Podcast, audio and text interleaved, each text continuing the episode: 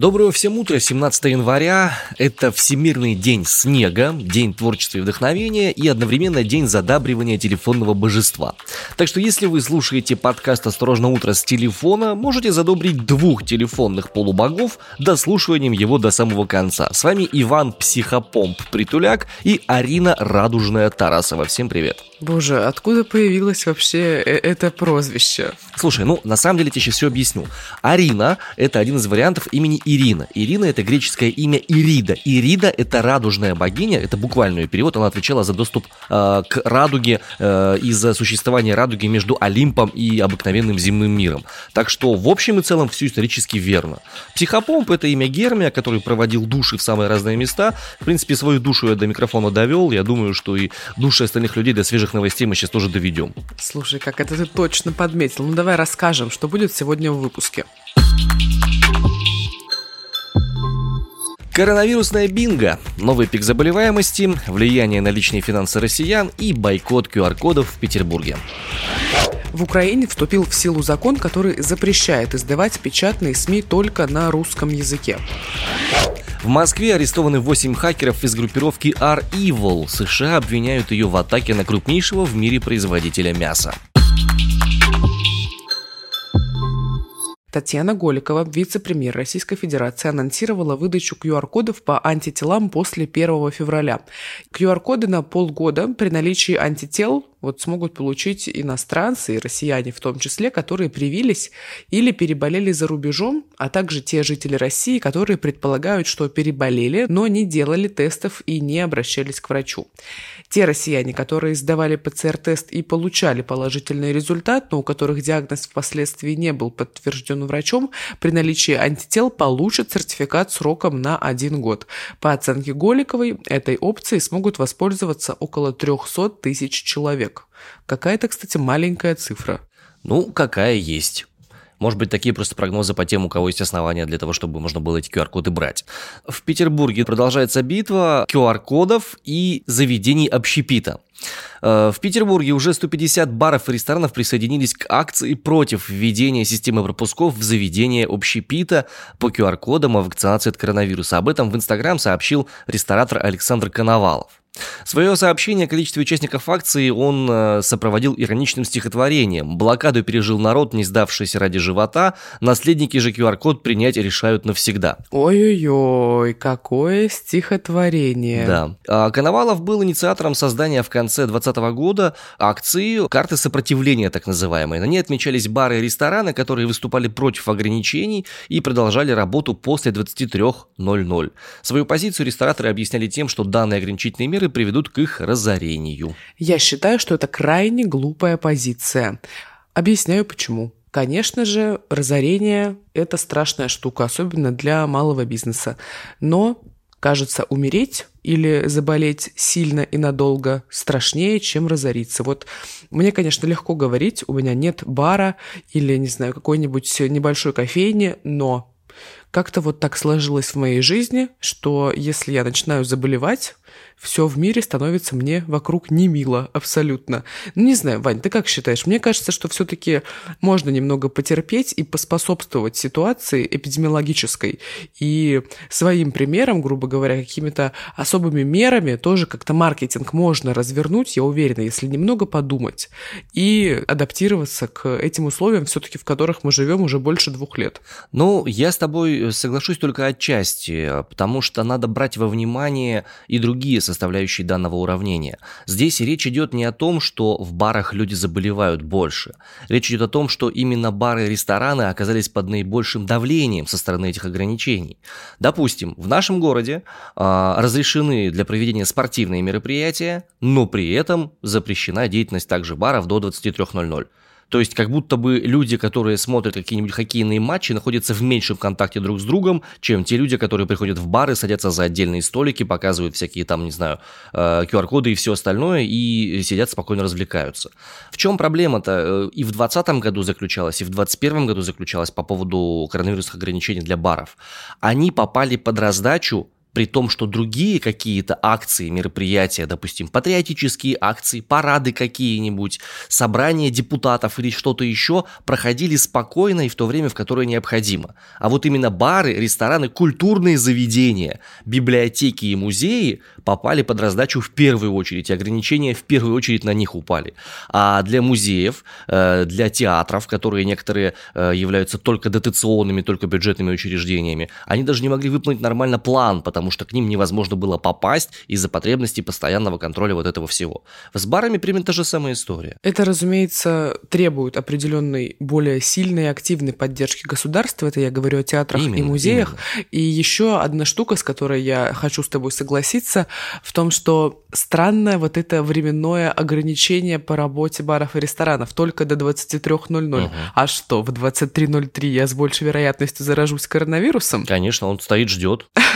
вопрос любопытный. Слушай, ну, возможно, острое такое у меня восприятие, немного максималистское в силу не знаю, возможно, в силу как-то моего возраста, хотя не очень хочется, конечно, на него э, уповать, но у меня есть хорошая новость для тех, э, кто страдает от того, что определенным образом путешествия у нас э, тоже регламентируются в рамках коронавируса. Турция, моя любимая замечательная страна, в которой я сейчас нахожусь, разрешила российским туристам прививаться вакцинами Pfizer и Sinovac. Это на самом деле потрясающая новость, потому что заехать в Турцию достаточно достаточно просто. Я считаю, что просто. Вам понадобится вакцинация двухкомпонентной вакциной и HES-код страны. Для этого нужно заполнить анкету за 72 часа до въезда в Турцию. Ну и, собственно, все, ваш загранпаспорт. Если вакцинации двухкомпонентной вакциной нет, то нужно сдать будет ПЦР-тест на коронавирус. Ранее сделать прививку иностранным препаратам в Турции могли только россияне с видом на жительство в стране. Теперь эта возможность доступна и туристам, но платно и только с 18 лет. Сумма на самом деле смешная. При себе надо иметь только загранпаспорт и 400 турецких лир. Это около 2300 рублей. Записываться на вакцинацию заранее не нужно. Некоторые государственные клиники Турции уже начали принимать иностранцев, в том числе в Стамбуле, Анталии и Каше. Вот в Каше я как раз сейчас сейчас нахожусь. Представители клиники в Аланье сообщили, что ждут изменений в IT-системе, которые позволят участвовать в этой программе. Есть одна важная штука. Те, кто полностью привит спутником V, могут поставить бустерную дозу Pfizer и BioNTech, которая также позволяет получить сертификат, действующий в Евросоюзе. А после вакцинации Sinovac, китайской двухкомпонентной вакциной, можно получить сертификат, который признают в США, Финляндии, Австрии и Таиланде. Мне кажется, это обалденно хорошая новость. Единственное, когда я думала, стоит ли прививаться Pfizer, я сразу начинала размышлять, а насколько же мне дадут сертификат. Вот информации пока у меня нет, но достоверной, да, но насколько я знаю, не проверено и не подтверждено медицинскими органами и медздравом Турции, это полгода. Ну, мне это не очень такая выгодная временная граница, поэтому, скорее всего, я Pfizer ставить не буду. Хотя, Возможно, что-то изменится за ближайшие несколько дней здесь. Тебе рановато еще Pfizer ставить, потому что у тебя же недавно совсем была прививка, бустерную дозу через полгода только можно делать. Вань, ну... Смысл? Путешествовать-то хочется. Слушай, у меня тут Грецию в окошко видно. Типа два километра реально по воде до Греции. Ты понимаешь? Да я-то понимаю. Портал SuperJob опубликовал данные о том, что в России 44% населения в пандемию стали экономить на всем. Чаще других экономят респонденты с зарплатой менее 50 тысяч рублей в месяц в возрасте 35-44 лет. Ну, то есть я. Да ладно, у тебя зарплата выше 50 тысяч рублей в месяц. Ну, да, значительно, но тем не менее, как бы все равно. При этом 10% опрошенных ответили, что стали тратить в пандемию больше. Вот кто эти 10%? Хотелось бы мне посмотреть им в лицо и спросить, а на что вы тратить стали больше? Уж не на маски ли? Ну, вопрос риторический, подвешенный в воздухе. Слушай, ну вот я, например, сравнительно с прошлым годом, мне кажется, за первый месяц этой зимы, за первые несколько недель потратила значительно больше из-за того, того, что я не в России. Вот, но в том-то все и дело. В общем, э, давайте завидовать Арине молча и двигаться к другим новостям. На Украине запретили издавать газеты и журналы только на русском языке. Вот требует детализации. Что это значит? То есть русский язык там вообще что ли запрещен стал? Или какая-то вот прям тонкость? Нет, более лояльно. Значит, этого требует статья 25 закона. Звучит ее название так. Об обеспечении функционирования украинского языка как государственного. Эта статья вступила в силу 16 января накануне в воскресенье. Согласно закону, газеты и журналы на Украине могут издаваться на других языках лишь в случае, если одновременно будет продаваться тираж на государственном языке, который будет составлять не менее 50% от общего тиража. Все языковые версии должны выходить в один день с одинаковым названием, содержанием и объемом. Исключения есть. Их сделали для газет и журналов на крымско-татарском языке, на языках других коренных коренных народов Украины, английском языке и официальных языках Евросоюза. Русского языка в этом списке нет. За нарушение положен административный штраф в размере от 400 до 500 необлагаемых минимальных доходов граждан. Привлекать к ответственности начнут с 16 июля 2022 года, то есть примерно полгода на то, чтобы сориентироваться и что-то начать делать по новому, согласно новому закону, у издателей есть. Вот такие новости. Странная история какая-то, не совсем понятно, а, кроме русского языка, кто под ограничения подпал. Ну, потому что как бы ощущение, что прям дискриминационно. Слушай, ну курс на популяризацию украинского языка как государственного в Украине идет э, где-то года с 14 -го. Не, очевидно, я далек от э, теории заговоров и всего остального, но меня немножко беспокоит, ну, можно же делать подобного рода вещи, но как-то в более мягкой форме, допустим, да? Обязательная публикация на украинском языке того, что печаталось на русском языке, это достаточно странно. Почему языки Евросоюза оказались в такой позитивной ситуации? Много ли у них журналов на французском, например? Ну, Возвращаясь к вопросам, связанным с существованием украинского языка, до мая 2019 года бывший тогда президент Украины Петр Порошенко подписал закон об обеспечении функционирования украинского языка как государственного на телеканалах и радиостанциях. И там действовала квота на уровне 50% использования украинского языка, после чего она поднялась до отметки в 90%. Зеленский Владимир, сменивший Порошенко на посту президента, пообещал проанализировать закон на предмет соответствия Конституции, однако за два с половиной года партия власти так так и не внесла в него корректив. Жаль, что поделать. А почему тебе жаль? Ну, когда начинаются языковые игры, чаще всего страдают от этого настоящие люди. Слушай, ну это отдельная страна, у которой есть свой язык. Почему они не могут основную долю эфира вести на родном для страны языке? Могут, если при этом не будут дискриминироваться другие. Ну, не согласна, что это дискриминация русского языка, если честно. Ну, а я считаю, что это именно она и есть. Итак, господа, Двигаемся дальше, возвращаемся из Украины в Россию. В Москве арестовали 8 хакеров из группировки R-Evil. США обвиняют их в атаке на крупнейшего в мире производителя мяса. Тверской суд Москвы 15 января отправил под арест на два месяца шестерых предполагаемых участников этой самой хакерской группировки. Артем Заяц, Данил Пузыревский, Алексей Малоземов, Дмитрий Каратаев, Руслан Хансвяров и Михаил Головачук. И накануне Тверской суд заключил под стражу еще двоих предполагаемых хакеров из R-Evil, Романа Муромского и Андрея Бессонова. Всем восьмерым э, вменяется в вину неправомерный оборот средств платежей, предусматривая до 7 лет лишения свободы, э, часть 2 статьи 177 Уголовного кодекса, которая полагается к применению в подобной ситуации. Э, напомним немножко, с чего все начиналось. О задержании участников этой группировки 14 января заявила ФСБ. Ведомство уточнило, что начало искать хакеров после того, как получило обращение от органов правоохранительных США, которые сообщили о том, кто лидер группировки и о том, что он причастен к атакам на зарубежные компании. Также в ФСБ сообщили, что провели обыски у 14 участников группировки и изъяли, внимание, 426 миллионов рублей, 600 тысяч долларов США, 500 тысяч евро, 20 премиум автомобилей, а также компьютерную технику и криптовалютные кошельки, которые использовались для совершения преступлений. Ну, а вменяется им вину буквально следующее. Хакеры R-Evil атаковали компании с помощью программ-шифраторов и потом требовали выкуп за возврат доступа к этим данным. А власти США обвинили R-Evil в атаке на крупнейшего производителя мяса в мире, бразильскую компанию JBS. Также а, Белый дом считает хакеров из группировки причастными к кибератаке на американский трубопровод Colonial Pipeline. Слушай, а кажется, Песков накануне говорил, что хакеры вообще-то российские тут ни при чем, и вообще в России хакеров нет. Ну, как выяснилось, хакеры настолько были глубоко законспирированы, что даже Песков о них не знал. Прорывается коронавирус, так вот он и прорывается в наши новости. Сегодня, 17 января, Совет Госдумы обсудит законопроект о QR-кодах. Спустя месяц после новогодних праздников возвращается эта повесточка. Ну, надо отметить, что, скорее всего, сегодняшнее обсуждение приведет лишь к откладыванию второго чтения законопроекта о QR-кодах. Об этом сообщил спикер палаты Вячеслав Володин. А вот мне он сообщил, что он уверен, что депутаты поддержат это решение. Поддержат решение отложить. Ммм, окей. Там прям сложная схема, как мне кажется. Законопроект требует доработки. Хочу сказать слова благодарности представителям правительства правительства, что они понимают это, добавил Вячеслав Володин, собственно, по этому поводу.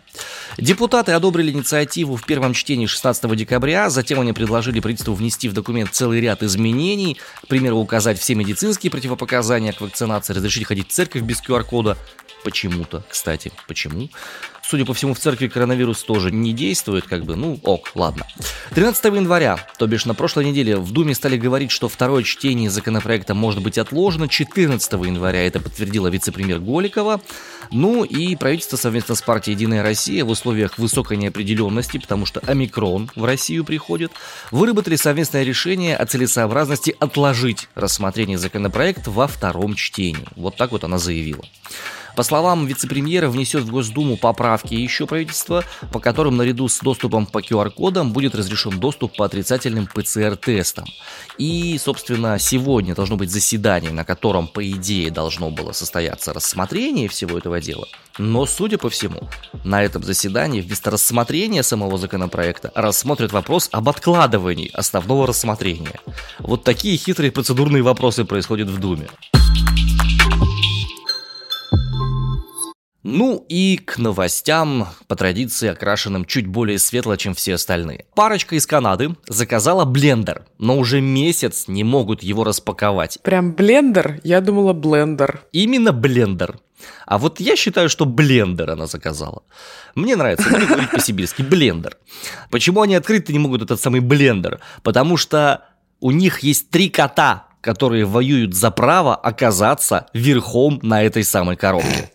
И типа они все это время там, значит, между собой воюют. Дерутся и воюют, да. История буквально такая, значит, э, есть в Канаде две девушки, Джессика и Ника, они владелицы трех котов, соответственно. В декабре они заказали себе этот самый блендер, хорошо скажу, чтобы тебе было приятно, блендер. Ну, спасибо. Блендер.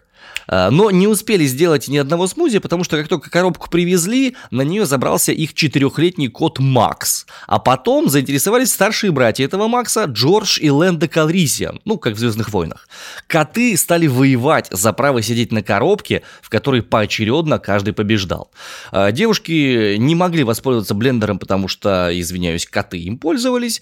Начали документировать конфликт на странице в Фейсбуке. Страничка собрала буквально за месяц 44 тысячи подписчиков. И со всего мира давали люди советы, что делать. А, сделать подход под коробку, чтобы вынуть оттуда блендер. Или заказать еще три, чтобы каждый кот мог кататься на своем. Ну а кухонную технику уже можно было бы использовать. Слушай, я не понимаю, в чем проблема, блин, достать блендер из коробки? Что, коты ее окружили? Это потому, что у нас с тобой аллергия на котов. Мы не знаем, каким образом эти мохнатые твари влияют на сознание неокрепших людей. Мне кажется, дело в том, насколько сильно хочется использовать этот блендер. Именно так. Но это же еще не конец истории. Да ты что? Фишка в том, что на девушек вышли потом представители компании-производителя, прислали вторую коробку, коробку идентичную первой, и это не решило проблему коты теперь стали воевать за две коробки, на которых можно посидеть. Слушай, ну их общее влияние на одну коробку явно стало меньше, потому что оно распределилось на две, и мне кажется, уже проще. Стратегически разумно было бы как-то, да, вот э, отвлечь. Может быть, им кошечку туда подогнать? Ну, я не знаю, как это просто происходит. Слушай, какой-то абсурд абсолютный. Давай обсудим погоду. Давай, да, про погоду как-то спокойнее. Дамы и господа, в больших желтоухах Ростовской области сегодня порадуются любители дождя, потому что сегодня там пасмурно и ноль. Вы представляете, ноль 17 января. Середина зимы тем временем. Ты заметил, что миновала уже половина зимы? Да, уже светлее становится, когда я записываю подкаст, уже я не в темноту смотрю за окном. А на мой черный квадратик в зуме. Да, и на него. А вот в окрестностях Екатеринбурга холодно. В поселке Верхняя Синячиха всего-то минус 10 и снег, пишет Иван Притуляк. Снова у него всего минус 10. Всего-всего. Боже, какой кошмар. Вчера было плюс 6 у меня за окном. Я шла и думала, какой кошмар. Почему так холодно? Забайкальский край становится своеобразным рекордсменом сегодняшних зимних погодных трендов. Э, деревня под названием Бодрым Укурей радует своих жителей температурой в минус 22 О, и переменной фу. облачностью. Кошмарно. Ничего, ничего, возвращайся. Не возвращайся, хочу. девочка, тут хорошо. У тебя там сколько? У меня минус 9, у меня ништяк. Ну вот в Красноярске сейчас тоже около минус 7. Фу, вообще ноль у меня желания покупать билет обратно, честно. Ну ты видел в сторис? Ну не покупай. Ну не буду. Слушай, ты же свободная женщина, ты же можешь делать вообще что хочешь. Хочешь, останься, женись на турке. Женись Ну, в смысле, на турке. кофейной вот этой вот. А, Слушай, а что за турка? Нельзя замуж выйти? А, Можно, хочешь, можешь замуж выйти. Спасибо, Вань. Делай, что Благословил хочешь мой вообще. хорошенький. Делай, что хочешь, потому что ты эмансипированная, взрослая, адекватная, свободная женщина. Я завидую тебе. Я бы тоже хотел Что быть эмансипированной, свободной 23-летней женщиной и решать... Ну-ка, Да не в этом 22. смысле. Да не в этом. А, 22. Извини, извини, пожалуйста. 22. Э, Чтобы можно было вот так вот плюнуть на все, уехать в Турцию, жить там и вообще и не париться. Но нет, я усатый здоровый мужик, у меня большая семья, и поэтому я пока никуда не уеду. Слушайте, ну кажется, Иван действительно буквально благословил меня на все этим утром, а мы вас благословляем на хорошую рабочую неделю с хорошими новостями, добрыми, и будем их каждое утро ответственно вам рассказывать. Во сколько бы ни пришлось вставать, все равно все расскажем. Вы слушали подкаст «Осторожно, утро». Иван Притуляк, сидя прямо посреди России, в Омске, самоотверженно просыпается рано утром и отправляет мне ссылочку в зуме, чтобы мы смогли записать этот эпизод. Арина Тарасова сидит почти в центре Турции, в темноте, без света, в плюс 4 градуса. Отвратительно. Отвратительно, да. Одной рукой доедая дораду, другой рукой удерживая микрофон, не ложится спать специально, э, чтобы записать новости для вас. Это правда.